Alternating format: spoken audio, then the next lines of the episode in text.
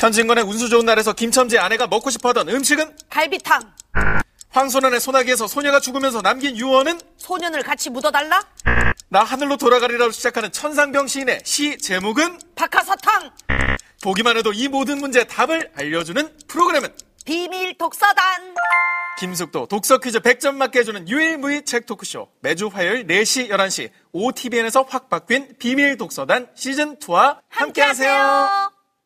대한민국이 사랑하는 작가 특집 강신주 단원과 함께 이번 생은 망했어 라는 주제로 감정 수업에 대해서 얘기 나눠봤는데요.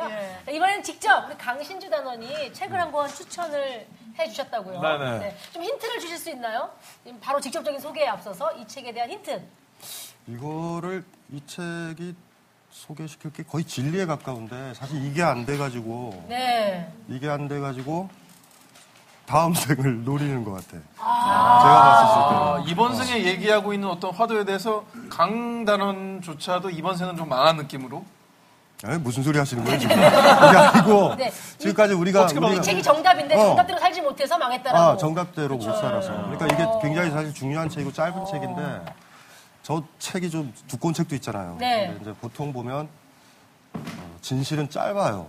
어. 그러니까 말 많으면 되게 거짓말일 경우가 많잖아요. 그래서 네. 책 보면서 이렇게 똑같은데 좀 짧아요. 책은 짧은데 폐부를 너무 팍 찌르는 책이고 그래서 어. 옛날에 강연하거나 그럴 때도 이게 좀 약간 이제 젊은 친구들 중에서 좌절하고 이런 친구들 특히 뭐 좌절이 별게 아니죠. 뭐 취업 안 되고 기타 등등 이럴 때 이럴 때 이 책을 딱 주죠. 그러니까 제목 하나로 모든 게 다 끝나는 책. 아, 사실은- 기대됩니다. 예. 네. 그래요? 그럼 제목 소개하고 저희 끝나나요? 그러면 안 되는데. 그런 걸 좀 바라는 눈치들이야. 특히 앞열에 앉아 계시는 네, 집에 지금 가야 되는데. 가부좌를 트고 계셔가지고. 다리가 슬슬 마비되기 시작합니다. 자, 그래도 궁금하니까 한번 가보도록 하죠. 네. 대한민국이 사랑하는 스타 작가 특집 과연 강신주 단원이 말한 진리가 담긴 책은 무엇일지 지금 공개합니다! 대한민국이 사랑하는 스타 작가 특집 강신주 단원과 함께하는 이번 생은 망했어. 두 번째 만나볼 책은요. 폴 라파르드의 게으를 권리가 되겠습니다. 네. 개권 개권 제목이 너무 좋네요, 네. 진짜. 김숙 씨가 좋아할 것 같아요. 난 개권입니다 개권 실천하고 있어, 나는. 정말. 게으른 권리. 네, 개권. 저는 개권이라고 했고 싶어요. 네, 개권. 그런 권리도 있다 네. 인권 다음 개권 네. 아니 사실은 이번 생 망했어 하면은 뭔가 더 뭔가 채찍질을 하실 것 같은. 느낌인데 이 책은 그런 맥락이 아닐 것 같은 느낌이거든요. 게으른 권리. 일단 표지에 나오는 사람부터 굉장히 약간 게을러 보여요 여유로워. 그려져 있거든요, 약간 엄청 지금. 여유로워. 네, 표지 전문으로서 예, 예. 어떻습니까? 요거는 이제 보는 순간 아 이 책을 베고 자야 되겠다. 아, 진짜 나지막하니 잠도 잘 오고. 예. 네. 저는 일단 게으를 권리 이 말 자체만으로도 이거 진짜 집에 하나씩은 놔둬야 된다. 또 장식 들어가나요? 예, 장식으로. 또 장식 들어가요? 인테리어 너무 많이 예, 해요 예. 어, 너무 좋을 것 같아요. 네. 예. 사실 이 시대에는 이런 포즈로 사진을 찍을 수밖에 없었던 게 어, 네. 1800년대 사진기는 그 자세를 한 두세 시간 유지해야만 형상이 잡혔기 때문에 움직이지 않고 버틸 수 있는. 자세이니까 노출을 가장 두 시간 동안 열어놔야 찍히는군요. 그렇죠. 그러니까 가장 게으른 자세로 앉아있지 않으면은 그 시간을 어떻게 그냥 가만히 부동 자세로 버틸 수 그러네요. 무형문화재로 지정해야 될 것 같아요. 저희 비밀 독서는 이야기 하나 버리세요. 이야기 하라고 아니 모르는 게 없으세요. 예. 예, 예. 나머지 분도 피곤하지 않으세요, 저분? 재밌어요, 재밌어요. 네. 처음엔 그런데 예, 적응되면 되게 편리해요 네. 손 넣으면 뭐뚝 나오니까 자판기처럼. 자판기 같이 네. 너무 편리해요 재밌습니다. 갖고 다니면 참 편해요. 이 책을 좀 소개를 해주시죠. 저자와 더불어서. 이왜 폴- 늘어져 있습니까, 이 사람은? 아, 이, 이 사람이 이렇게 생긴 건 이래도 마르크스 둘째 딸의 남편이에요, 남편. 아까 마르크스의 둘째 사위네요. 네. 그- 그리고 이제 죽을 때도 좀 극적이고 어, 둘이 진짜 많이 사랑을 했어요. 어. 어, 사랑을 했고 그리고 약간 혼혈 섞여 있는 친구고 어, 친구고 그러니까 뭐 나중에 죽을 때 아마 그랬죠. 이렇게 좀 자료나 이런 것들이 조금씩 다른데 이 부인 굉장히 많이 사랑했어요. 마르크스 둘째 딸을. 그래서 그, 치- 그 부인이 죽었을 때 얼마 안 돼서 자살해서 같이 이제 떠난 걸로 알아 요. 그리고 이 친구가 가지고 있는 가장 그 강력한 힘은 그 사랑이죠. 그러니까 뭐 지금도 그렇잖아요. 뭐 자본주의 체제 나쁘다 이러면 공격받는데 그러니까 사실 이, 이 사람의 힘은 사실 그런 거지. 그러니까 우리가 자본주의가 유지가 되면 사랑하기 힘들다. 사실 이 게으를 권리라는 제목에서도 사랑할 권리이기도 해요. 너무 바쁘게 일하는 사람들이 어떻게 가족들이랑 주말을 보내요? 자야지. 그러니까 게으를 권리라는 얘기는 너무 많은 것들이 더, 너- 너무 많이 들어올 수 있어요. 사랑할 권리이기도 하고. 개인적으로는 이 책이요, 매번 읽혀요. 나온 지 한 100년 정도 됐다고 본다면. 어떤 결정적인 시점마다 이걸 다시 또 읽어봐요, 이렇게.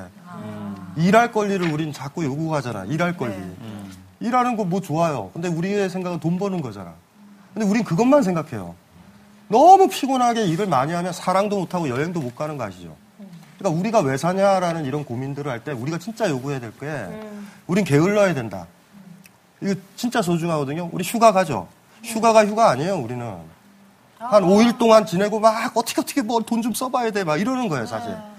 휴가라는 거는 진짜 쉬어야 된단 말이에요. 네. 우리는 그거 진짜 없는 것 같아요, 지금. 그래서 이 책이요, 지금 다들 이제 이러잖아. 이 생에 희망이 없다, 희망이 없다, 희망이 없다, 뭐, 절망적이다, 뭐, 뭐, 이렇게 지금 얘기를 하지만, 사실 진짜 우리가 왜 그런 생각을 할까? 게으를 권리가 없는 거예요. 사랑할 권리도 없고, 여행할 권리도 없고, 다 없어. 과거보다 GDP 엄청 올라갔다고요. 네. 우리 지금 뭐 하는지 모르겠다고요. 그러니까 라, 라파르그는 그거를 탁 던진 거예요. 그런데 가끔 가다가 어떤 사람들도 이렇게 요구하는 거를 느끼는 거죠, 이제. 어떤 노동자들이 일자리를 달라! 이렇게 시위할 수 있잖아. 예? 비정규직이라도 달라! 정규직은 비정규직이 되자! 이럴 때 라파르그는 놀라운 얘기를 해요. 그렇게 되면 계속 일하게 되는 시스템으로 들어갈 거다. 우리가 진짜 인간다운 살, 삶은 뭐냐면 게으를 수 있고 충분히 게으를 수 있고 아까도 했지만 그 게으름이 부정적으로 보이죠. 왜냐하면 그 부정적이라고 봤던 게 자본주의 체제라고 보는 거예요. 그러면 우리가 이 자본주의에서 좀 자유롭고 돈의 노예가 안 되고 살려면 이 권리를 요구할 수 있고 이거를 가슴에 품어야 된다라고 생각하는 짧은 글이거든요. 그러니까 이 책이 아주 짧잖아요. 이 책을 다른 번역본도 있는데 왜 이 책이 좋냐면 게으를 권리라는 요 글은요. 요 전체 책에서 한 15분의 1도 안 돼요, 앞에. 달랑. 뒤쪽은 라파르그의 그 짧은 짧은 글들이 모아져 있는 거예요. 책 한 분량이 안 되니까. 뭐 인간관계랄지 네. 예, 그런 것들이. 네, 그러니까 다 읽어도 돼요. 그러니까 얼마 길지도 않아. 한번 쭉 읽어보시면 그리고 이걸 가슴에 좀 넣어봐야 돼요. 이해가 안 되실 거예요. 처음에는 우리는 부지런하라고만 배웠잖아요. 부지런해, 성실해, 부지런해, 성실해. 근데 저도 그렇게 살았거든요. 그래서 대학원 입학하고 박사학위 논문 딱 이렇게 살았을 거 아니에요. 시간이 지나서 제가 하- 하나 아는 건 딱 있어. 겨울에 있죠. 아주 부지런한 농부가 겨울에 뭐 심어요? 보리요. 아니, 그냥 뭐. 너무 부지런해서. 뭐는 언제 심어야 돼요? 봄에. 봄에 심어야 돼요. 우리가 놓치고 있는 게 그거, 그거가 있다고요. 우리는요, 그냥 열심히만 되면 된다고 생각해. 그런데 겨울에 뭐를 심었던 사람 있죠, 벼. 벼를 심었던 사람은 그때 에너지를 너무 낭비하기 때문에 봄에 제대로 못 심어요, 지쳐서. 어느 사이인가 내 시간이 없고 나는 휘둘리는 거야. 그냥 왜 일하는지를 모르는 거죠. 우리가 이 뭐 그런 얘기도 쓰죠. 워커홀릭이라고. 일 중독됐다.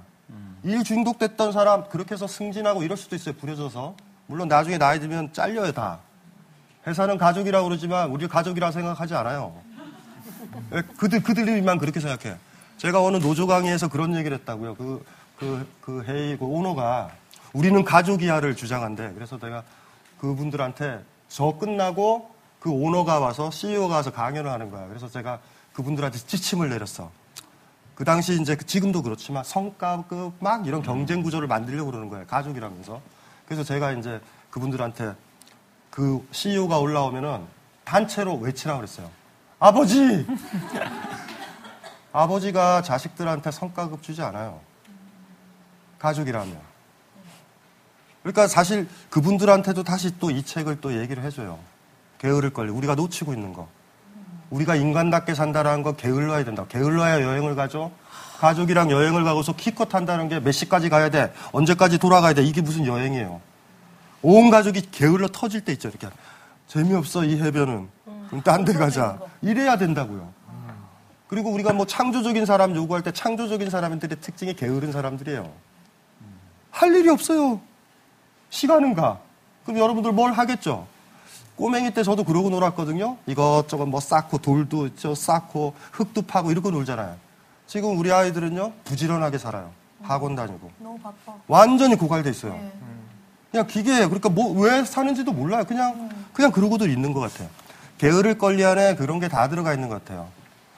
어, 음악 들을 수 있는 시간, 여유롭게 들을 수 있는 시간, 사랑할 수 있는 시간, 여행할 수 있는 시간. 그리고 이유를 알게 되겠죠.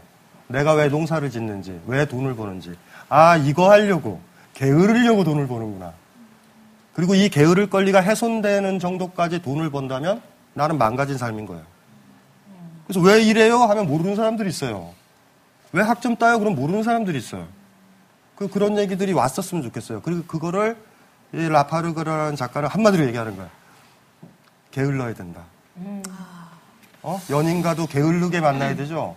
아, 나 2시 되면 회의 있어. 카페에서 만났는데 남자친구가 그래. 그게 뭐예요? 사랑이라는 건 누군가한테 충분히 게을릴 수 있는 시간들을 주는 거 아니에요.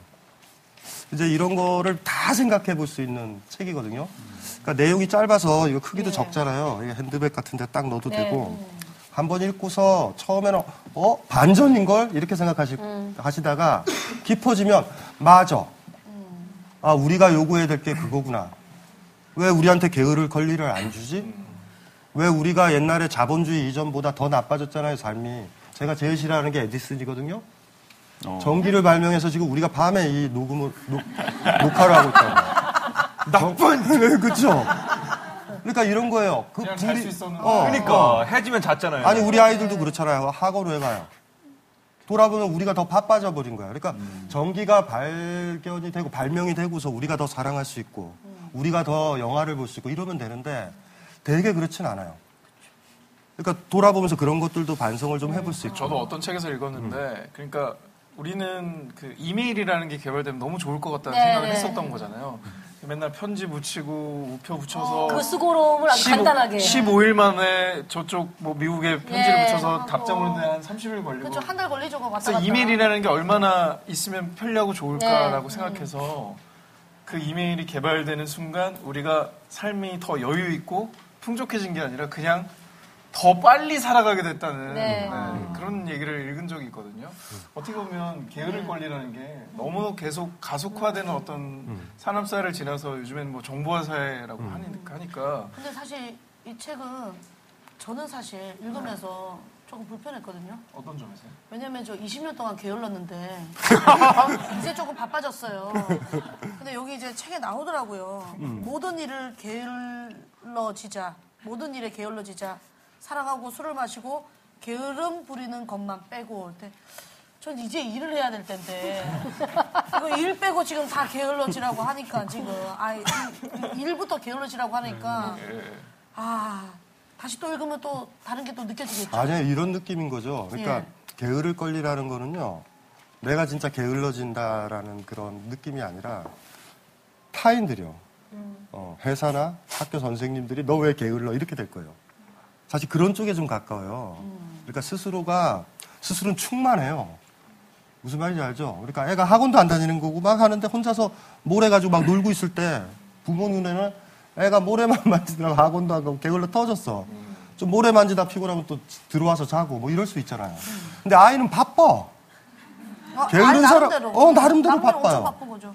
그런데 이제 외적에서는 얘기하겠지. 저 아이 나중에 커서 뭐가 될까? 저 아이 무슨 직업을 가질까? 어떻게 돈을 벌까? 이러니까 저거 게으르다라고 생각을 하는 거죠. 그 아이가 요구하는 건 그런, 그런 거예요. 행복했으면 좋겠다. 내가 하루하루.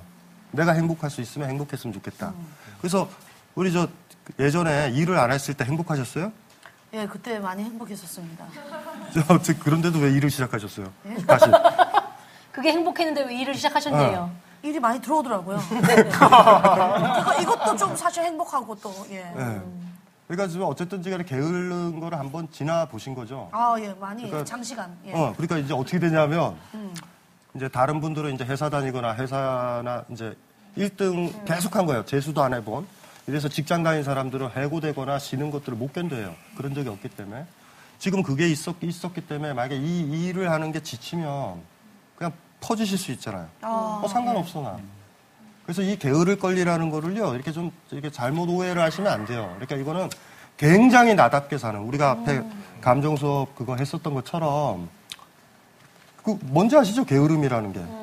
어, 부지런하면 뭔지 아시죠? 네. 부모가 죽어도 눈물 닦고 일하는 거예요. 뭔가 하는 거예요. 막, 내 감정과 무관하게 해야 될 일들을 하고, 다른 사람들이 정해줬던 것들을 이렇게 해나가는 거잖아요. 그래서 이거를 이해를 할 때요, 그러니까 부정적인 입장에서 접근하시면 안 돼요. 남들이 싫어하는 게으름? 그래, 나도 게을러 보자. 아니, 해보셔요. 되지도 않아요. 게으른 게 뭔지를 몰라요, 우리는. 온 가족이요, 밤에, 저기, 저, 이렇게 모였을 때 있죠. 이렇게 모여있는 거예요, 집에. 네. 어, 부모가 아무것도 안 해야 돼요, 방학 때. 그래, 애랑 그냥 퍼질러져 있으면 돼요, 바닥에. 그러면, 그러면 아이가 처음에 당혹스러워해요. 어, 이거 이상하다. 집안 분위기가 왜 그러지?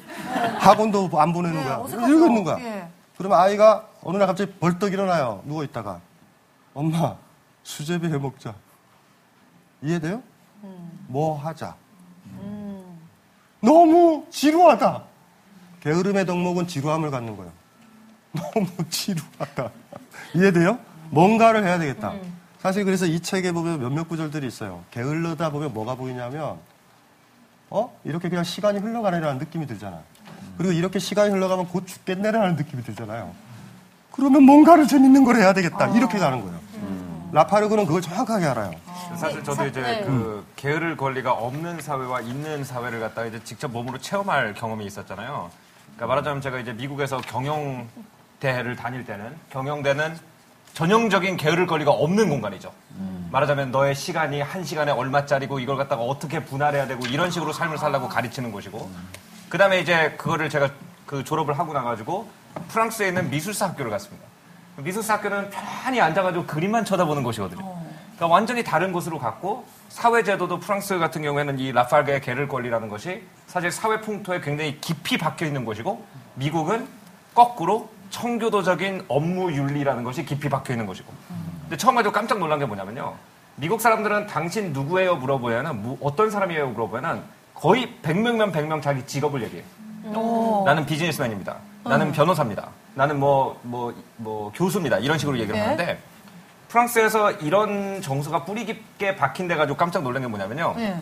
어떤 변호사를 만났어요. 그래서 당신 뭐 하는 사람입니까? 그러니까 뭐, 뭐라고 얘기하면, 나는 시를 쓰기 위해서 변호를 해가지고 돈을 댑니다. 이렇게 얘기를 하는 거예요. 어. 아니면 나는 기타를 치기 위해서 회사에서 일해가지고 돈을 냅니다. 그러니까 그 사람은 뭐냐면은 자기가 게으를 때 하기 위한 일을 하기 위해서 자기가 일을 하는 것이 희생이라는 것을 그러니까 내가 이 시간에서 빼서 이거를 해야만 이거를 할 수 있다는 것을 굉장히 분명하게 알고 있는 사람들의 숫자가 이 책을 많은 사람들이 읽었던 프랑스라는 나라에 상대적으로 많더라는 거는 확실히 경험을 했고 그런 것이 있는 사람들은 자기가 직장에서 잘리거나 네. 아니면 자기 생각대로 일이 안 풀렸거나 아니면 직장에서 스트레스를 받았을 때 그 스트레스를 받는 레벨이 일로 자기를 정의하는 사람들보다 훨씬 낮은 거예요. 그리고 예를 들어서 이런 거죠. 그러니까 어떤 사람한테 직장 스트레스를 어떻게 푸니? 그렇게 얘기를 하면은 어 그냥 그 사람한테 웃고 인사해가지고 빨리 해결하고 나 집에 가서 기타 치면 돼. 그러니까 그것이 내가 기타를 치기 전에 그냥 빨리 처리해 버려야 될 문제가 되는 거지 나한테 인간적인 문제로 다가오지가 않는다고 하더라고요. 그래서 그런 면에서 저는 이거 굉장히 훌륭한 책 아닌가. 근데 사실 지금 말씀을 듣고서 보니까 네. 그런 맥락들이 좀 이해가 될 수도 있지만 책을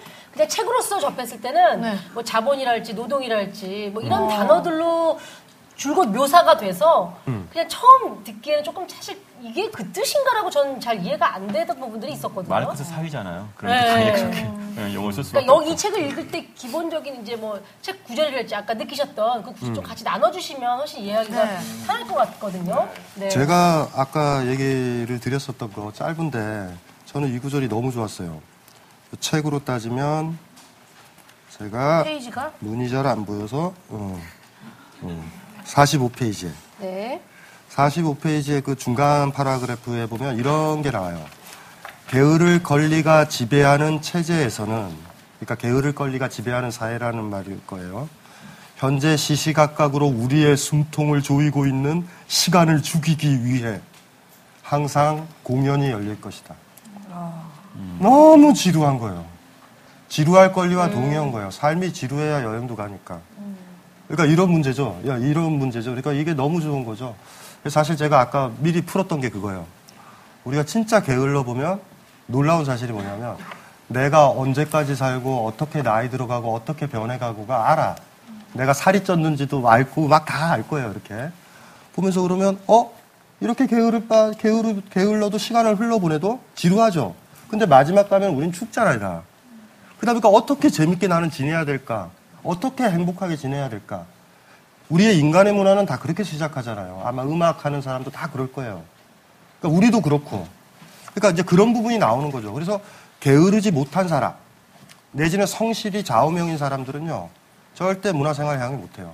그건 완전 게으름이에요. 그 무슨 도움이 되겠어요? 아무 도움도 안 되잖아. 그런데도 그걸 하려면 우리가 뭐 인문학, 예술 강조하고 뭐 정부에서도 뭐 어? 그 마지막 뭐 어느 날 한다 이러잖아. 근데 우리 사회가 사람들한테 게으를 권리를 주느냐? 그것도 의무가 돼서 어떤 회사는요 강제로 나가라고 그런대요. 4시쯤에. 그 대량 난감 아니에요? 정부에 협조하기 위해서 나가기도 한다고 문화. 문화는 게으른 사람이 돼야 돼요. 너무 심심하니까 거기에 공연이 때 하고 사람들이 기어 나와야 되잖아요. 그러니까 이런 조건들. 그래서 여기서 재밌는 얘기하죠. 게으를 권리가 지배하는 세계에서는 항상 공연이 열릴 것이다. 너무 지루하기 때문에. 이 반전들이 있어야 될 것 같아요. 저도 만약에 글을 쓸 때 보면 어느 시점에서 굉장히 게으른 시점이 있어요. 어? 막 지루한 시점도 있죠. 여행을 갈 때 우리 그럴 때 있지 않아요? 그거랑 좀 다른 것 같아요. 휴가라서 이날 가고 이날 예약해서 이날 가고 이거랑은 다르게 집에 그냥 있, 는데 어, 재미없다. 어, 이럴 때 있죠. 어, 이럴 때 우리는 진짜 여행이라는 걸 가게 되고 한 걸음 나가는 것이 즐거워요. 야, 나오길 잘했다 이러잖아요. 반면 우리가 그러니까 우리의 우리의 휴가 문화라는 건 휴가가 아니에요.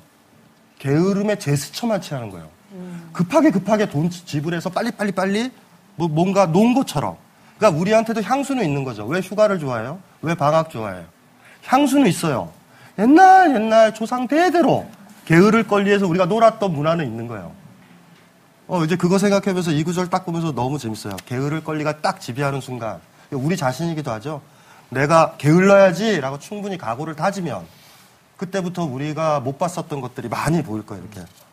어 내가 어떻게 살아가야 되고 내가 얼마나 유한하고 내가 지금 행복해야 되고 이런 것들 어, 이런 것들이 보일 수 있을 것 같아요. 이 구절이 그래서 전 제일 좋았어요. 신단호는 어떻게 보셨어요? 음, 저요. 저 사실은 이 책 읽으면서 이게 100년 전 책이라는 것 때문에 좀 놀랍기도 하고 저도 사실 이런 류의 글들을 쓴 적이 있어요. 그래서 이제 자본주의 사회가 여기 보면 좋아하는 문구가 있는데 10페이지 보면요. 자본주의 사회의 노동은 모든 지적인 태화의 원인이 되고 모든 유기체를 기형으로 만든다. 어, 사실 우리 뭐 요즘 직시하고 있는 거죠. 한국에서 자본주의가 굉장히 이제 고도화되면서 아 우리 스스로가 우리 자기 자기 자신을 착취하는구나 라는 것들을 직시하게 되었어요. 그런데 이거를 벌써 이 양반은 100년 전에 어, 자본주의가 이렇게까지 급- 어, 고도화되기 전인데도 직시했다는 것 하나. 두 번째는 그걸 직시한 지혜가 있음에도 불구하고 물론 아까 조 작가님은 프랑스는 그래도 낫다고 얘기하나 그러나 대부분의 자본주의 시스템은 이 게으름 권리를 추구하지 못하고 달성하지 못하고 있구나. 그 원인이 뭘까라는 생각을 했었거든요. 그러니까 사실 예를 들면요. 어, 저도 뭐 기업 얘기 쓰지만 예를 들면 이럴 거예요. 제가 경쟁자가 있어요. 그러면 그 친구한테는 이 책을 읽히겠죠. 게으르라고. 책상에 쓱 슬그머니. 예. 그렇죠. 그리고 이런 것도 있어요. 그 보면 요즘 특히 일어나는 현상이기도 한데 내가 얼마나 잘 논, 놀았는지를 SNS에 광고해요. 내가 얼마나 많은 걸 향유하고 있는지를 그래. 보여주죠. 시험 보는 날 네. 공부 진짜 열심히 하는 애들은 아 어제 잔다고 시험 공부 못했어. 아, 나 공부 하나도 못했어. 응, 잘했어. 아, 어떡해. 이러고 이제 저 같은 사람은 이제 100점 맞고. 아, 나 제일 싫어하던 애. 아니 근데 그 여기 여기 어떤 거냐면 겸손해서 미안합니다. 네네. 겸손해서 미안. 왜 겸손하고 그러세요? 네네. 안 돌아. 네. 열심히 하고 겸손하게. 자본주의 시스템이요. 그 이런 이, 이 단계를 넘어서서 그러니까 차- 어, 그런 거죠. 우리 우리 게으름 자체도 경쟁화 시킨 것 같아요. 어, 게으름도 과시하고 내가 얼마나 게으르고 어디 가서 얼마나 나태하게 아름답게 늙게 창조적으로 게을렀는지를 어, SNS 통해 과시하게 만들어주는. 거죠. 특히 그 게으름에 대한 약간 식구 비슷한 걸 지어가지고. SNS형 감성 또 사치 같은 게 있죠. 그래서 맞아요. 내가 네. 어, 여기는 아무것도 그러니까 그 그, 황량함. 그 점점점. SNS가 그 SNS에서 쓰는 그게 부지런함이거든요. 일상소통. 네. 그러니까 맞아요. 게, 그것도 게으른 부지런해야 사람은 해요. SNS를 안 해요. 아, 그냥 그렇지. 있어. 맞아요. 네. 그러면 우리는 언제부터 왜 음. 이런 게으를 권리, 객권을 잃어버린 걸까요? 그에 대해서 얘기를 좀 해봐야 될 것 같아요. 근데 원인을 1차적으로, 알고 1차적으로 진단을 볼게요. 해야죠. 1차적으로 여러분들 이렇게 보면 돼요. 어, 우리가 이제 약간의 이제 권위적인 구조를 본다면 시어머니와 며느리 중에서 누가 게을러요? 시어머니. 그러니까 게으를 권리는요 강자의 덕목이에요. 그러니까 우리가 부지런하다라는 건 노예 덕목을 선택한 거야. 그러니까 우리가 왜 노예가 될 수 있을까 이런 걸 생각을 해보는 거죠. 근데 이거는 돈이 많으니까 게으르다 이거랑 상관없는 거예요. 전혀 전혀 상관없다고요. 우리가 지금 우리 우리나라 사회만 봐도 조선조 후기보다 지금 나와 있는 총 생산량으로 우리 다 먹고 살아요. 지금 지금은 다 살아요. 그러니까 다 게으를 수 있어. 지금요, 사실. 그러니까 옛날 같은 경우도 충분히 게을렀었지만 지금은 그거 그거 자체가 어떻게 보면 깔끔하게 사실은 날라갔다라고 보시면 돼요. 그러니까 주인의 덕목이 없어진 거예요. 그래서 면접 때 여러분들이 경험하는 거 아니에요. 예? 부지런해 보이려고 하고 바지런해 보이려고 하고 진짜로 게으른 사람들 이런 사람들이거든요. 이제 회사에 딱 가는데 추리닝 입고 나와야 돼 면접 때. 여- 옛날에 개그 프로에 그 있었잖아요 추리닝 분에. 네, 박희순 씨요. 네. 육봉단. 그런 사람들이 취업을 이렇게 해서 들어가는 거예요, 이렇게. 그럴 때 왜 그 면접관들이 싫은지 아세요? 깔끔하고 시간 투자를 해서 자기를 관리해야 된다고. 여러분들은 친구 집에 놀러 가면 손님 되잖아. 그럼 옷 차려 입고 가죠. 여러분이 집에서 친구를 맞아들인다 그러면 편한 옷을 입잖아. 그러니까 이런 거와 관련된 거예요. 기본 덕목인 거예요. 여러분들이 부지런하면 할수록 어쨌든 노예예요, 그냥. 노예의 덕목이야. 게으름은 주인의 덕목이니까 반전 같은 게 필요한 거예요. 죽자고 게을러 봤을 때 그걸 또 견디는 거죠. 불안해하죠. 게을렀더니 이거 뭔가 손해를 보고 돈도 안 들어온다. 이래버리면 다시 또 노예로 들어가는 거예요. 그러니까 한번 퍼질러 보는 거예요, 한번. 퍼질러 본 만큼 그때는 편한 거예요. 그래서 기본적인 원리는 그런 거죠. 간혹 가다가 이제 저도 우리 우리 사회를 볼 때 가장 좋은 방법은 뭐냐면요. 우리 체제가 아니고 우리 자본주의처럼 이렇게 차다니고 SNS 많이 하고 이런 사회만 아닌 다른 사회를 보는 게 좋거든요. 아마존 원주민 지역에 있죠. 제가 얼마 전에 우연찮게 이렇게 인터넷에서 봤는데 부부가 아이랑 같이 해서 해맑게 놀고 있는 그 얼굴에 그 아내의 얼굴에 남편의 얼굴에 다크서클이 없어요. 근데 여러분들은 아무리 화장을 해도 상태가 안 좋아요. 일정 정도. 올라와. 예. 그러니까 그걸 보면서 놀란 거죠. 누가 행복하지? 까르르 거리는 거예요. 아버지랑 놀기도 편하다고요, 아들이. 나 바빠 쉬어야 돼가 아니라 아버지도 게을르잖아. 그래서 뭐 하고 있을까 이럴 때 아들이 저기 가요 그럴 때 아버지가 움직이고 아내랑 아내랑 저 심심하잖아요, 둘이서. 그러니까 아내랑 남편이 막 간지럽히고 노는데 그거 한번 보세요. 그들의 삶이. 그들과 우리가 누가 행복할까? 그러니까 이런 반전 같은 것들이에요. 그래서 이 책에서도 그 원주민들의 건강함 이런 구절들이 있잖아요. 그들 처음에 다 봤더니 우리는 많이 배웠고 부유하고 그런데 우리는 항상 피곤한데 저들은 항상 게을르고 있는데 먹고 살아. 근데 얼굴에 자긍심이 가득하다. 구릿빛 피부다. 이런 얘기들이 많이 나오거든요. 그래서 이제 그걸로 접근하면 좋을 것 같아요. 그래서 우리는 다 노예잖아요. 집에 뭐 왕족이거나 이러지 않잖아. 뭐 아버지가 뭐 옛날에 전직 대통령이가 이러지 않잖아요, 다. 그러니까 우리는 노예 덕목에 익숙한 거예요. 부지런한 덕목에. 그런데 한번 이런 반전만 한번 해보자고요. 내가 아주 당당해지고 내가 삶의 주인이 됐었을 땐 난 게으를 수 있다고. 어디서나. 병장이 게을러요? 이등병이 게을러? 병장이 게을르다고. 무슨 말인지 알죠? 예, 그 굉장히 중요한 거예요. 자기 삶에 당당해지고 여유가 있었을 때 우린 게을러져요. 반면 그러지 못했을 때 막 조바심이 든다고요. 여러 생각이 있겠죠. 불이익 받을 수도 있고 뭐 받을 수도 있고 이런 생각들이 있겠죠. 그러니까 이게 좀 어쩌면 그 문맥에서부터 보면 될 것 같아요. 그래서 뭐 이런 책, 이런 인문사회 책 읽기 힘들 때는 그냥 간단한 두 식으로 팍 하면 돼요, 그냥. 게으를 권리, 주인의 권리. 부지런한 권리, 노예의 권리. 그러니까 라파르는 던지는 거예요, 여러분들. 계속 노동자로 살아서 일거리 찾고 이런 식으로 나갈래. 계속 노예 될래. 그 정규직 노예 될래. 비정규직 노예 될래. 둘 다 부지런한데. 일용직 노예 될래. 우리가 끝내 요구하는 건 그건 아니잖아. 라고 라파르가는 던지는 거예요. 우리가 원하는 사회는 다 충분히 게으를 수 있는데 게으르지 못한 거에 문제인데. 그러니까 이걸 딱 읽으면 아마 노조에서도 싫어할지도 몰라. 일자리를 달라. 뭐 이러는데. 근데 사실 그 논리 때문에 어떤 정부나 이런 데서 일자리 창출하겠다 그 논리 나오잖아요. 일자리를 줄였으면 좋겠어요. 그리고 일주일에 3일만 일했으면 좋겠어요. 이틀만. 그러면 고용 창출 다 된다? 너무 좋아하시네요. 그럼 우리는 놀면 돼요, 그냥. 아니 그러니까 그 제가 그 말씀을 들어보면은 이게 제가 프랑스에서 유학할 때 굉장히 많이 듣던 얘기예요 생각보다. 그러니까 프랑스에서 35시간 노동 시간을 고수하는 이유 중에 하나가 처음에는 뭐 노동자들한테 행복한 시간을 주려고 그런 게 아니라 고용을 창출하는 방식이었다는 거예요. 어차피 프랑스가 충분히 부유하니까 더 많은 건물을 짓거나 더 많은 물건을 생산할 필요는 없으나 부를 어떻게든 좀 분배를 해야겠는데 어떻게 하느냐? 국가에서 노동 시간을 반으로 잘라버리면은 일자리를 갖다 두 배로 놀- 늘려야 된다는 그런 논리였다는 이제 그런 얘기를 갖다 좀 들은 적이 있고요. 두 번째는 그- 그런데 왜 이게 유지가 안 되냐? 왜냐면 프랑스 같은 경우에도 그 35시간 노동제를 굉장히 자랑스러워하면서도 이걸 없앤다 만다 이게 말이 굉장히 많거든요.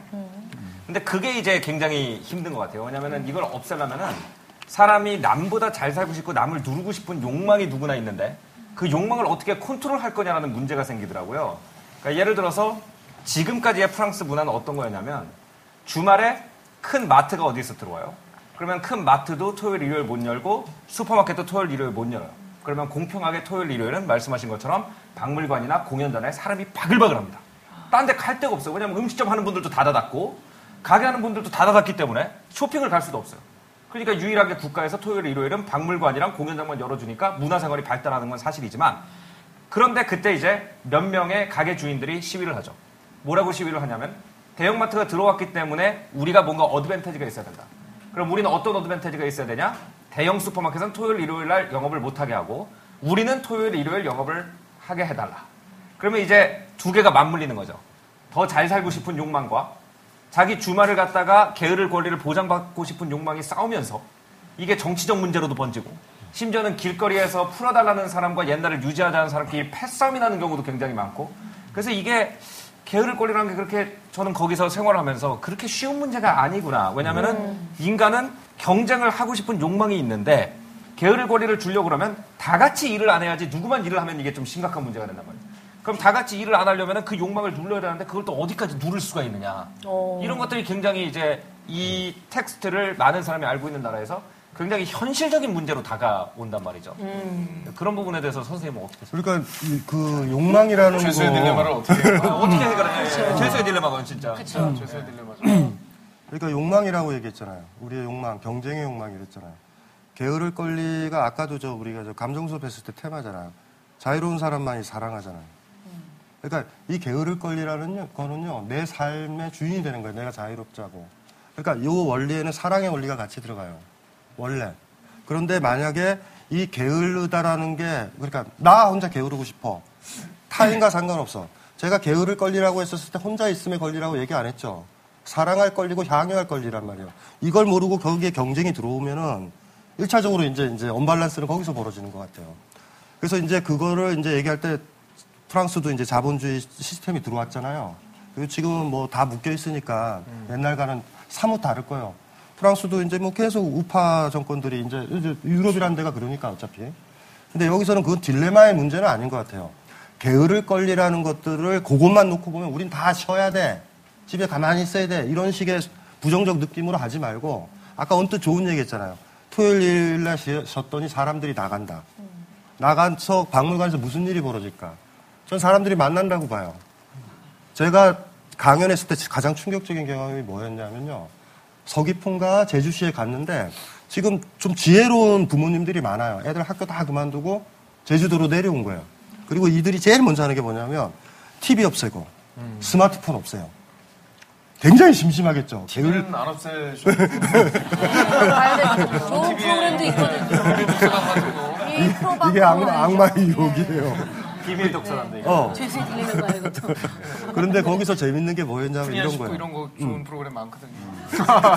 절박하시다. 모르는 프로는 딴데 가서 홍보하시고요. 예. 근데 거기서 이제 아이가 이제 인문학 강의라고 들으러 온 거예요. 그래서 그래서 뭐 하냐 그랬더니 이러 이러 이러 하대. 그래서 제가 얘기 물어봤죠. 그 뭐 하냐 그래. TV도 안 보고 뭣도 아- 하고 학교 끝나면 바로 오고 뭐 학원도 안 가니까 아버지는 거기서 조금 이제 농사일 같은 거 좀 하시고 그래요. 이야기를 한대요. 심심하니까 이야기를 한대. 그래서 제가 물어봤어요. 이야기도 한두 번이지. 그랬더니 이 아이가 뭐라 그러는지 아세요? 중학교 아이가 마실 간대. 마실. 마실 모르세요? 전문 언어, 언어의 달인이라고 해서 산책, 산책. 한국어가 약해요. 음, 마실. town, town이요, town. 우리 저 옆집 놀러 가는 걸 그 옛날 어른들이 마실 간다고 간다 그러잖아요. 그러죠. 중학교 아이가 마실 간다라는 용어를 쓰는 거예요. 그러니까 게으를 걸리서부터 아무것도 안 하고 막 이렇게 경쟁이잖아요. 스마트폰 보고 확인하고 조회수가 얼마고 막 이런 거 보잖아. TV 다 없으니까 놀라운 일이 벌어지는 게 심심하니까 아버지랑 아들이 아버지 있는 게 너무 좋아. 내가 이거 뭐 게임하고 있고 이러면 아버지가 귀찮을 수 있잖아요. 그러니까 그걸 다 없으니까 아버지도 애가 좋아. 심심하거든 혼자 있으면. 그러다가 막 둘이서 놀다가 그 나중에 뭐 둘이서 뭐 만들기도 하겠죠. 심심하게 되면 마시를 간대. 나그 얘기 딱 듣고서 그 아이한테 그랬어요. 넌 강의 들을 필요 없다. 너왜 여기서 이걸 강의를 듣니? 내가 하는 인문학자가 하는 얘기가 그건데. 그래서 딱 보면은요. 게으를 권리가 실질적으로 시작을 하시면 놀라운 일이 벌어져요. 관계들이 회복이 되기 시작할 거예요. 그리고 부지런한 사람은요, 옆 사람을 보지 않아요. 나 달려야 된단 말이야. 사랑하는 사람도 포기하고요. 나 승진하느라고 자식도 안 돌본다고. 그래서 분명히 그 문제 제기를 하는 사람이 있을 것 같아요. 돌고 있어요. 아니, 너무 부지런한, 우리 단원 중에서 좀 가장 부지런하지 않습니까? 아니, 전 사실 그 떠오르는 어떤 아, 말을 끊어서 아니, 아니요. 얘기해 보세요. 네. 사실 마찬가지 얘기입니다. 제가 이제 굉장히 그 인상적으로 읽었던 심리학 실험에 관한 얘기인데 프린스턴 대학교에서 이런 실험을 한 적이 있어요. 그 신학과 학생들을 대상으로 해서 그 성경에 나오는 얘기 중에 이제 선한 사마리아인 비유라는 게 있죠. 네. 그러니까 누가 자기랑 관계없는 사람을 그냥 선한 마음으로 도와줄 것인가 이거에 대해서 어, 5분간 설교를 해야 된다라고 이제 이제 과제를 주는 거죠. 네. 사실은 딴 걸 보기 위한 실험인데 네. 그걸 별관에서 준비를 하게 합니다. 그리고 나서 이제 특정한 시간에 당신 차례다라고 하면 본관에 와서 그 교수들 앞에서 스피치를 하도록 네. 그렇게 교육을 시켜놓은 거죠. 근데 일부러 거기다 한 사람을 중간에 그 심어놓습니다. 그러니까, 그러니까 뭔가 갑자기 발작을 일으켜서 네네. 그 쓰러진 것 같은 연기를 하는 배우를 한 명을 갖다 놓고 그 사람이 딱 그 길목에서 지나갈 수밖에 없는 그곳에 이렇게 아픈 척하고 쓰러져 있는 거죠. 그랬을 때 과연 어떤 사람이 도와주는가에 대한 심리학 실험이에요. 도와주게 되면 시험 시간에 늦어서 그렇죠. 그렇습니다. 그렇죠. 여러 가지인데 네. 이제 통제하는 그 변인들이 있겠죠. 예를 들면 어, 심리학 실험을 이제 매설한 사람들은 어떤 게 있냐면 예를 들어서 어, 그 사람이 얼마나 그 기독교적인 그 감정이 강한가, 신앙심이 강한가 이걸 뭐 사전에 테스트한다든지 1학년과 4학년 차이는 어떻게 되는 건가, 결혼한 사람과 아닌 사람. 근데 이게 아무런 차이가 없대요. 단 하나가 차이가 있는 게 뭔가 하면 얼마나 바쁜가. 다시 말해서 별관에서 출발할 때 어떤 사람은 시작하기 3분 전에 출발하라고 하고 어떤 사람은 20분 전에 출발하라고 하는 겁니다. 그럼 3분 전에 출발한 사람은 아 늦었다 이러고 막 가지 않겠어요? 그렇죠. 근데 가다가 발작한 사람을 보는 거예요. 그럼 그 사람은 너무 급하니까 자기 가서 가겠죠. 스피치를 해야 네. 되니까 그래서 어, 뭐 죄송합니다 혹은 뭐 못 본 척하고 지나가 버리는 거죠. 근데 30분 전에 오라고 말을 한 사람은 보- 별관에서 본관으로 가다 그 사람을 보면 도와준다는 겁니다. 그러니까 지금 사실은 강 선생님 말한 거하고 마찬가지 얘기인데 바쁜 사람은 선하기가 어렵죠. 네. 그러니까 게으른 사람, 뭐 시간 여유가 많은 사람 그런 사람들이 선할 확률이 높죠. 착하고 더 뭐 나쁘고 의무가 있냐 네. 내 자신에게 얼마나 여유, 여유, 가 여유. 있느냐가 그거를 가른 중요한 어. 또 그게 요소가 생각이 나서 제가 말을 끊었습니다. 아니, 아니. 네. 아, 시골 할아버지들이 할 일이 없잖아요. 계속 동네 돌아다니면서 다 밥은 잘 먹나 이러고 다녀요, 시골에 가보면. 게을러서. 근데 그 양반이 도시에서 살았다. 뭔가 일을 해야 된다. 이렇다면 못 돌볼 거라고요. 그러니까 어떻게 보면은 누군가와 관계를 잘 맺으려면 부지런하면서 오는 건 아니에요. 스펙을 이만큼 쌓아가지고 돈 많이 벌면 그 다음에 살아가겠지. 이미 옆 사람은 다 죽었을 거야. 도와줄 때, 필요할 때 아버지는 옆에 없었을 거야, 아마. 그러니까 의미가 없는 거예요, 사실 또 어떻게 돌아본다면. 어차피 그러다가 우리 또 영원히 살면 그건 또 의미도 있잖아요. 영원히 못 살아요. 아이는 성장하고 나 필요 없고 뭐 이렇게 다 흩어지잖아요, 풀풀이. 그래서 돌아보면 어, 너무 부지런한 사람들은 외롭게 살다가 죽을 거예요. 선생님 말씀하니까 생각나는 게 있는데 여기 이제 한참 그 여행 많이 다니는 나이 학생들이잖아요. 근데 제가 이제 저도 이제 여행을 다니면서 다른 여행 다니는 분들을 보니까 그분들이 이제 두 가지로 나뉘더라고요. 게으르게 여행을 하는 분들이 있고 굉장히 부지런하게 여행을 하는 분들이 있어요. 그래서 게으르게 여행을 하는 분들은 대체로 어디 한적한 뭐, 뭐 어디 섬동네 같은 데다가 이제 뭐 민박 같은 거 갖다가 한 두, 한 2주 정도 잡아놓고 그냥 가만히 있습니다. 부지런하게 여행하는 분들은 타임 테이블을 보면은 이건 일을 하러 왔는지 놀러 왔는지 막 5분 간격으로 뭐 이- 에펠탑 이동, 상젤리제거리 이동 이렇게 돼 있는 분들이 초 있어요. 단위로 그죠? 근데 그 두 그룹의 가장 큰 차이가 뭐냐면은 여행을 한 다음에 돌아간 다음에 아까 그 제주도 부자 얘기하니까 생각이 났는데 사람이 남아 있느냐 안 남아 있느냐 그 큰 차이가 있더라고요. 그러니까 천천히 지겹게 여행을 한 사람은 그 민, 심심하니까 와인 한 병 들고 가가지고 말이 안 통해도 민박집 주인한테 한명 주면서 같이 놀아달라고 그러면 테라스에 앉아가지고 손짓 발짓 하면서 콩글리시로 얘기를 좀 나누고 그러면 이제 그 분이랑 나중에 5년이 지나도 이렇게 뭐 이메일도 왔다 갔다 하고 그런 관계가 되는데 어, 예, 그 에펠탑 5분 촬영, 15분 이동 이렇게 한 분은 갔다 오면은 사진은 남는데 사람이 전혀 안 남더라. 그래서 여행도 게으르게 하는 것이 참 좋겠다. 아까 그 제주도 얘기 들으면서 그런 생각을 했습니다. 그래서 아까 그 이 15페이지의 밑에 하단에 보면요. 이제 그 여자들의 이야기를 하면서 네. 과거에 여유 있을 때 여자들과 지금 이제 막 노동에 찌든 여자들의 모습이 어떻게 달라졌는지를 얘기하는데요. 왜요? 본 얘기 같아요? 자, 술의 신 바쿠스의 여인, 연인으로서 낯가림 없이 시원스레 제잘되던 옛날 이야기 속에 수다쟁이 여자들은 다 어디로 갔는가? 온종일 돌아다니거나 요리를 하거나 노래를 부르고 삶의 즐거움을 흩뿌리고 건강하고 활달한 아이를 힘들이지 않고 낳던 여자들은 다 어디로 갔는가? 오늘날 공장에서 일하는 여자들은 시든 꽃과 같이 창백하다. 그들의 몸속에는 빈곤의 피가 흐르고 그들의 뱃속은 부글거리고 그들의 팔다리는 축 늘어져 있다. 건강한 열정이 주는 즐거움을 모르니 그런 즐거움에 대해 흥겹게 이야기할 줄도 모를 것이다. 네, 이런 구절이 있어요, 그렇죠? 네. 저는 요거 조금 충격적인데 27페이지의 중간쯤에 노동에 대한 맹목적이고 도착적이며 살인적인 열정으로 말미암아 사람들을 해방시켰던 기계가 자유로운 인간을 노예로 만드는 도구로 바뀌었다. 기계의 생산성이 높아질수록 사람들은 더욱 가난해졌다. 진짜 좀 가난해지지 않았어요? 아, 점점 이렇게 되게 일은 많이 하는데 누리는 게 우리가 삶의 질이라는 게 점점 더 가난해지고 있다고 그러니까 느껴지거든요. 그, 게 정확한 지적이거든요. 그러니까 기계가 나타나면요. 기계가 나타나면 우리가 편해야 되잖아. 네. 우리가 게으를 수 있어야 되잖아. 근데 기계가 나타나면 기계를 배우느라고 기계를 수발을 드느라고 거꾸로 돼버린 거야. 기계 중심으로 가버린 거예요. 그러니까 우리 뭐 자동차 타는 이유가 뭐예요? 좀 편하자라는 거죠. 저 게을러 보겠다라는 건데 우리 문명사회에 기계가 오면서 우리가 기계를 더 많이 알아야 되고 이제 공대 다니는 사람도 있을 거예요. 저주받은 인생이지. 기계를 외워야 되고 공부를 해야 돼. 근데 기계는 또 발달해요. 그럼 또 자기는 또 버려져. 그러니까 우리한테 기계가 있다. 우린 편해져야 된다고. 근데 우리는 더 힘들어졌어요. 더 많은 것들을 해야 돼. 그러니까 이런 문제들도 이제 방금 얘기했던 라파르가 얘기하는 거죠. 그래서 방향이 그런 거예요. 더 안 좋아질 것 같다는 느낌이 드는 거죠. 그래서 우리 오늘 테마가 그러잖아요. 이 생은 끝났다. 근데 그 끝났다라는 거는 잘 돌아보시면 이런 느낌인 것 같아요. 부지런하게 쫓아갔는데 나는 못 쫓아가게 너무 빨리 가버렸다. 나는 이제 나고자 이런 느낌인 것 같아요. 그래서 제가 이 책을 권한 거예요. 나고자 아니라 이왕 이렇게 된 거 퍼져보자. 이왕 퍼져보자. 퍼져보면 그 삶만 있는 게 아니다라는 게 보일 거예요. 앞만 보고 보니까 옆을 하나도 못 본 거야, 우리가. 기계가 도입되면서 뭔가 편리해진 것 같고 뭔가 좋아진 것 같지만 인간미를 잃어가고 예, 그쵸. 더좀 뭔가 정이 없어지는 느낌을 그렇죠. 많이 근데 우리가. 걱정하는 건 기계가 도입되면 예. 일자리가 없어질까 봐 걱정하잖아요. 그렇죠. 어, 어, 사실 기계가 인간의 노동에 놓고 일자리를 경쟁하는 관계라고 생각하니까 무려 100년 전의 저술도 이런 얘기를 하는데요. 27페이지에 보면 뜨개질에 능숙한 여성 노동자는 1분에 5코밖에 뜨질 못한다. 그런데 어떤 기계는 1분에 3만 코나 뜬다. 따라서 기계가 작동하는 1분은 여성 노동자가 작업하는 100시간에 해당한다.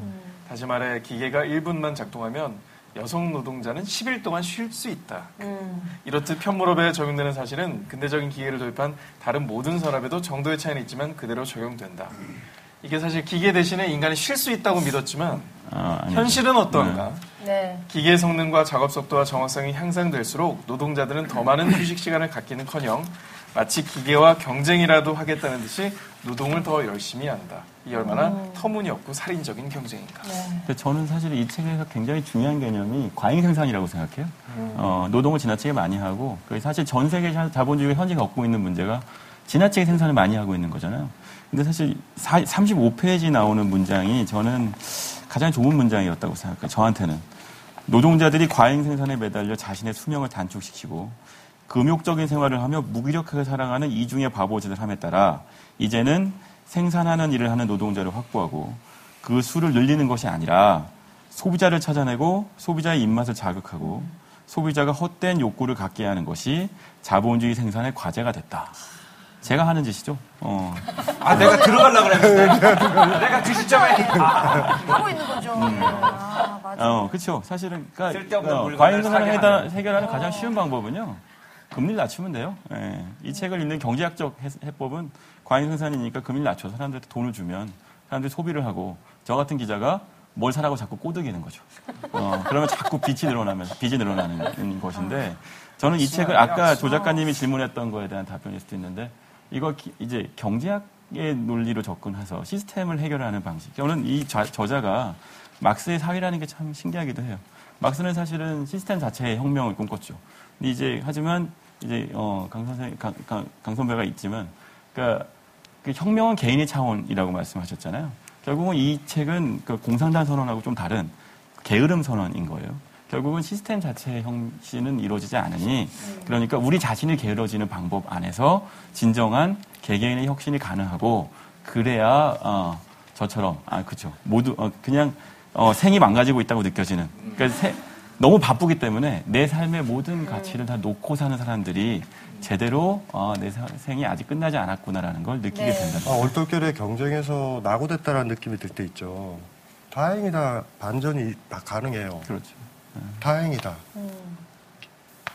게으르, 게으를 수밖에 없구나.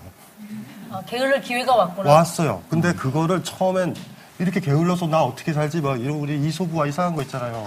개미야 배짱이. 네. 중요한 건 까먹지 말고 개미는 죽을 때까지 일하고요. 배짱이는 놀다가 개미를 등쳐서 먹고 살아요, 사실. 가만히 생각을 해보면. 겨울에 개미의 집을 똑똑똑 와. 두드리면서 기타 연주도 나 하고 좀 재워주라. 어, 그러다가 그, 너 열심히 너 열심히 왜 일 안 했어 이렇게 구박을 하겠죠. 미안해 내년에 되면 열심히 일할게 하고 먹고 또 내년에 또 놀아. 안 하겠죠, 미래. 그러니까 제가 지금 이거 이 부분들이 이제 중요한 거예요. 이 부분에 왜 반전이라고 그러냐면 자꾸 내가 낙오됐었던 차가 간 그 방향을 보지 마세요. 나를 안 태고 나를 버려놓고 차가 간 것 같아. 그거 말고 휙 뒤돌아보란 말이에요. 다시. 그 자본주의가 가려는 그 방향과 다른 길들이 너무나 많이 보여 이렇게. 근데 지금은 이렇게 보면서 아휴 이 생은 망했다. 망했다. 어. 그럴 때 그 저 아까 얘기했던 제주도 그 중학생이 와서 여러분들의 어깨를 탁 칠 것 같아. 아이씨 저랑 놀아요. 근데 여러분들은 혼자 있다라는 느낌이 드는 거야. 드디어 바로 그 부분에 우리는 사랑을 할 수 있고 어, 비슷하게 힘든 사람들을 만날 수 있는 시간이 온 거예요. 거기서부터 삶의 변화가. 그래서 그 부분에 어 망했어. 어, 나 혼자 망한 것 같네. 뭐 이러고 있지 않았으면 좋겠어요. 때때로 게으를 걸리라는 사실 이 책을 딱 정했을 때 전체를 요약하는 말이죠. 게으를 걸리라니 이게 충격적인 거잖아요. 막 이 얘기를 부모님한테 얘기하거나 직장에 가서 얘기해 보세요. 저한테 게으를 걸리를 주세요. 그럼 느낌이 싸하지 않아요? 너 나가. 책상을 치우겠죠. 어. 하지만 이, 이건 굉장히 중요한 거예요. 우리한테 핵심인 거죠. 왜 일을 하냐고요, 우리가? 왜 돈을 버냐고요? 왜 명문대 가려고 그러냐고요? 게으르려고 하는 거예요. 게으르려고 하는 거잖아요, 다 우리가. 한번 게을러 보자고. 한번 2년, 3년간 여행 가서 한번 퍼질러서 보려고 하는 거 아니에요?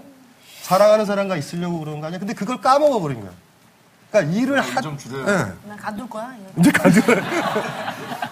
그래서 그거, 그 느낌만 사실은 가지면 돼요. 우리의 궁극 목적은 게으르는 데 있어요. 예, 이거 목적이에요, 목적. 그러니까 시시각각 게으를 수 있는 빈틈은 상당히 많기 때문에 틈만 나면 훅 게으르면 돼요. 그렇죠. 나중에 쉬기 위해 우리가 일을 하는 거잖아요. 여가를 즐기기 아, 위해. 그러니까요. 저는 자동차 공사 볼 때마다 생각나는 게 아니 이 공사를 하면 길이 좋아질 거라고 하는데 지금 내가 막혀서 아, 길 공, 도로 공사, 네, 자동차 공. 미치겠는데 네.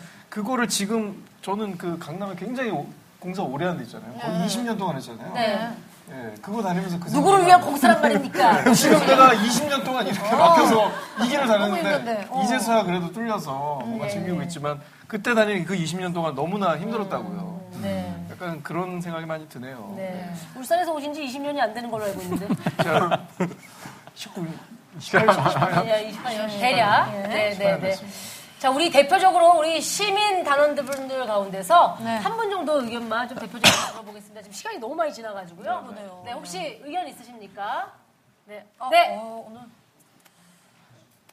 지금, 아, 왜 손들어라고 생각하시는 분 계신 거 아니죠? 네. 아, 네.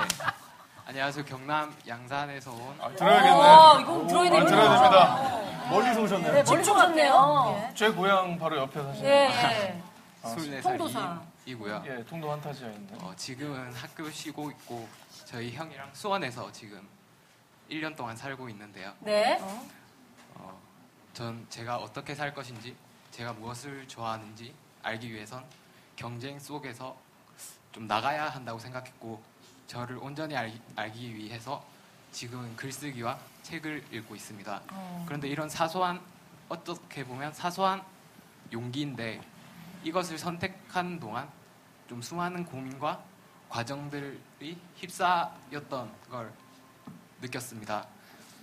어, 그런데 작가님은 그 공대 편하게 사투리 쓰셔도 네. 지금 저희 모두 다 네. 예, 네. 서울 사람처럼 얘기하고 아니면 지금 경상도 사투리랑 수원 사투리랑 약간 섞어서 쓰시려고. 아니 표준말 쓰려고. 편하게 말씀하세요. 예, 예, 예. 편하게. 작가님께 하고 싶은 네. 얘기는요? 작가님은 공대를 졸업하셨고 근데 철학을 공부하기로 그렇게 확 바꾸셨잖아요. 그게 엄청난 뭔가 결단? 네 결단인 것 같은데 제가 이런 1년 쉬겠다는 사소한 결단에도 수많은 고민과 과정에 휩싸였는데 작가님은 그런 엄청난 결단을 할 수 있었던 그런 음. 계기?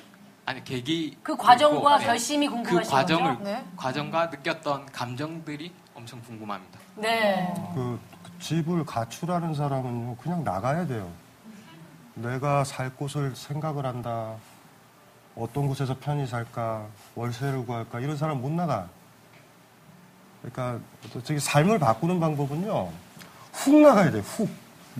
그건 결단도 아니에요. 왜냐하면 본인이 뭐 둘 다를 안 해봤잖아. 그러니까 다른 삶을 살 때는요, 과거가 과거에 자기가 줬었었던 그, 그 편안함, 익숙함, 그거와 낯섦 이런 거잖아요. 그러니까 거기 고민한다라는 건 제가 봤었을 때 나중에는 다시 원래 상태로 돌아갈 가능성이 많아요. 그러니까 이런 식이에요. 그러니까 음, 그냥 가버리는 거예요. 그 제가 좋아하는 그, 그, 저 철학자 발터 베냐민의 책 제목인데 그 일방통행로라는 책이에요. 그 책이 인생을 많이 얘기해 주는 것 같아요. 인생은 일방통행로 같아요. 뒤로 못 돌아가는 것 같아요. 제대로 살아가는 사람은 이제 앞으로 가요. 그러니까 관계가 깨진 다음에 우리 저- 잘해보자 이런 경우 있죠. 그 진짜 비겁한 거예요. 끝났는데. 그런데 그것이 주는 불편함들 때문에 정신적 불편함들 때문에 어떻게 해보자 그러는 건데 그래서 일방통행로 같은 것 같아요. 그래서 제가 어, 이렇게 공대를 다녔다가 이렇게 갔었을 때 그렇게 결단 아니에요. 봄날 산보 가듯이 휙 건너간 거예요. 그러니까 지금은 본인은 너무 무거워요. 못 뛸 것 같아. 그냥 이런데 훅 뛰면 되는데요. 왜 그럴 때 있잖아. 무서움이 다가오고 결단이라고 생각하면 부들부들 떨다가 쏙 떨어져. 이게 이게 높은데 이렇게 걸어갈 때 기억나죠? 그냥 봄날 산보 가듯이 걸어가면 되는데 어머 떨어지면 어떡하지? 조심해야지 조심해야지 하면 다리가 굳잖아. 조금 시간이 더 지나면 이렇게 돼. 굳어요 지금 자기가. 그 뒤로 이렇게 물러나기가 싫어. 그러니까 이렇게 푹 지나가야 돼. 그래서 그런 친구들 신뢰하지 않아요. 저는 부모가 싫어서 나가서 살겠어요. 그런데 3천만 원이 필요해요. 이런 애들은 이런 애들은 못 나가. 그냥 나가고 구해야 돼. 나가고 그냥 나가면 돼, 그리고 돼. 꼭 가출할 때 메모 남겨놓는 사람들 있지. 그런 사람들은 또 돌아와. 그리고 저 회사에 사표 내고 나가는 사람들 있죠. 네. 다른 회사에 취업해요. 그냥 회사를 그만둘 때 사표 쓸 필요 없어요. 누구한테 허락을 받아요. 그냥 어느 날 아무한테도 얘기하지 말고 그냥 훅 나가지 마. 그냥 사표잖아. 왜 허락을 받아요? 나갈 건데. 그러니까 이런 것들의 문제인 것 같아요. 퇴직금. 응? 그건 받아야 되겠다. 네. 절차가 있어요. 어, 이 문제가 아니라고 그러면 계좌로도 바로 안 넣어줘요. 예. 네, 은행 가야 돼요. 맞습니다. 치사하지 않아요? 내가 그만두겠다라는데 그것도 도장을 맞는 게 이 세상에 어딨어. 그러니까 그때도 사실 가감하게 퇴직금도 벌어야 돼. 오. 아니요, 미리, 미리 땡겨 쓰던가. 아, 그런 방법. 네, 그렇게. 그래서 저희 저 질문하신 분은 그래요. 지금 어느 방향으로 간 게 아니라 옛날 살아갔던 삶에 다리 하나를 들이고 있고 지금 이 삶에 이렇게 들이고 있는 상태예요, 지금. 그러면 아무것도 못한다? 갈림길에서 양쪽 갈림길에 발을 다 들이대고 있다는 거 아무 데도 못 간 거예요. 한쪽에 이렇게 발을 띄잖아요? 그리고 한쪽으로 많이 걸어가면, 많이 걸어가면 무슨 일이 벌어지냐면 다시 안 와, 그쪽으로. 너무 멀어지니까, 다른, 다른 길은. 그러니까 더 가감하게 한쪽을 정했으면요. 그쪽으로 그냥 훅 가야 돼요. 일방통행로처럼. 일방통행로가 힘들면 벗어나는 방법은 직진밖에 없어요. 물론 그게 끝나면 또 몇 개 일방통행로가 삶에 펼쳐져요. 그 중에 하나를 선택하죠. 뒤로는 못 가. 뒤로 가면 더 힘들어져요. 복잡해져. 걱정이 되니까. 예, 쭉 가야 돼요, 그냥. 그래서 그렇게 몇 번 시행착오를 겪으면 조금 나이가 들고 몇 번 더 겪으면 그 입구만 봐도 잘 가요, 이제. 아, 이쪽 일방통행 나 좋을 것 같다. 근데 일방통행이긴 하지만 이게 갑자기 두 갈래 길이 나올 때 음. 그때 많이 또 고민을 하시는 근데 거 대개는요, 한쪽을 훅 가면요, 그 두 갈래길이 되게 많나요. 음. 등산에서 제가 배운 요령은 그거예요. 사실 어떤 점에서 그런 측면이 있어요. 끝내보면 그건 아무것도 아니었는데, 그때는 비겁해서 여기 갈까 저기 갈까 가는 게 무서웠을 뿐이야.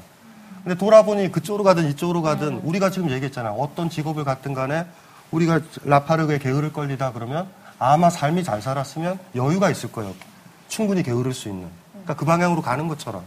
근데 오히려 더 문제는 그런 거죠. 그 사이에 이렇게, 이렇게 멈추고 이렇게 주저주저 하고 있는 거. 어차피 우리가 잘 산다면요. 라파르그 얘기가 맞거든요. 그 제가 아까도 얘기했죠. 감정을 지키면서 살아가는 삶 맞거든요. 그쪽으로 가야 된다고요. 어쨌든. 근데 그 길이 직업이나 이런 것들이랑 상관없는 것 같아요. 저는. 근데 어떤 어떤 자본주의와 너무 많이 연루가 되면 그 길이 너무 길 거야. 아니면 어떤 결단을 내려서 직진으로 쭉 갈 수도 있어요. 그러니까 그 길들에 대한 선택은 여러분들한테 다 있는 것 같아요. 하지만 잘 살면 방향은 그런 것 같아요. 좋은 친구 있을 거고요. 사랑하는 사람 있을 거고요. 근사한 여행지, 자기만의 여행지 있을 거고요.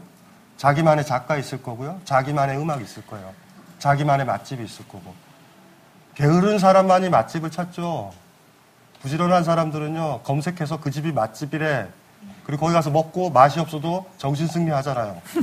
내가 피곤해서 맛이 없나 보다. 이렇게 살잖아요, 이렇게. 아, 기분 탓인가 보다. 아, 기분 탓인가 네. 보다. 혀가 까끌까끌하고 그렇게 하시면 될 것 같아요. 예. 네. 자, 그 오늘 정말 그 비밀 독서단 특집 네. 대한민국이 사랑하는 스타 작가 라는 타이틀답게 우리 강신 단원과 정말 많은 얘기, 좋은 일 나왔던 것 같고요. 네. 특별히 주제가 또 이번 생은 망했어.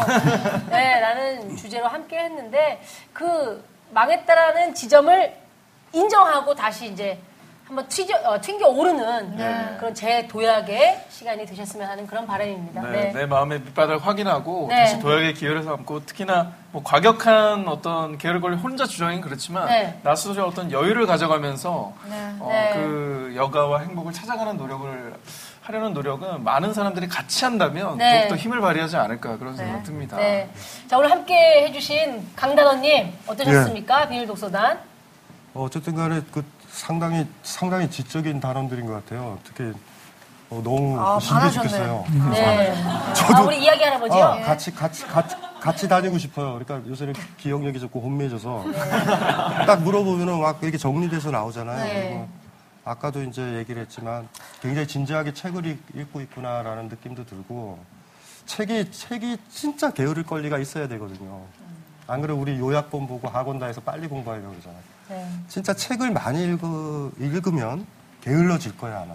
그리고 약속도 어기고 시험도 실패해요. 재밌는 책을 읽으면 시험 공부를 해야 되는데 책 보고 있었으니까. 그러니까 책이라는 것이 어쩌면 출발일 것 같아요. 그래서 제가 아까 읽었던 것처럼 한번 게을러 보자라는 거. 어, 게을러 보자. 게으름도 경쟁도 하지 마시고요. 어머 나 게으르면 망할 것 같다. 어, 이렇게 생각하지도 마세요. 한번 게을러 보자고요. 그리고 게으르다가 배고플 때 있죠. 배고플 때는 조금 돈을 버세요. 그러다가 어 됐다 이 정도면 또 얼마간 게으를 수 있을 것 같네. 어 이러면 딱 스톱을 하는 거예요. 절대 부지런하다. 그 부지런함은 회사에서 원하는 부지런함이거든요. 그러면 회사를 위해서 내 삶은 계속 소모되는 것 같아요.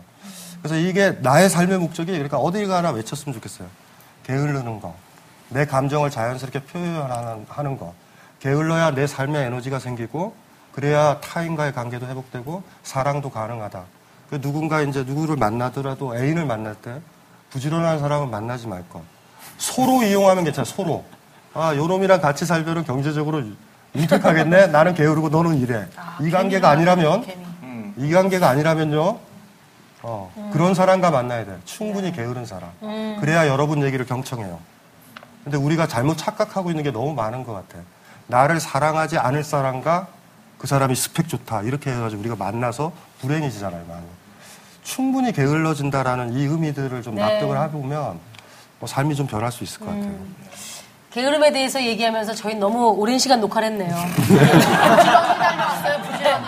예. 정말 부지런히 달려왔습니다. 그렇습니다. 아무튼 뭐 오늘 비밀 독서를 통해서 어, 생은 망했다가 아니라 네. 생을 살아가는 새로운 재미를 한번 찾아보셨으면 좋겠다 이런 생각이 드네요. 네, 다음 주에도 대한민국이 사랑하는 스타 작가 특집은 계속됩니다. 기대 많이 해주시기 바라겠습니다. 다음 주에 더욱더 알찬 내용으로 함께 하도록 할게요. 비밀 독서다! 독서다!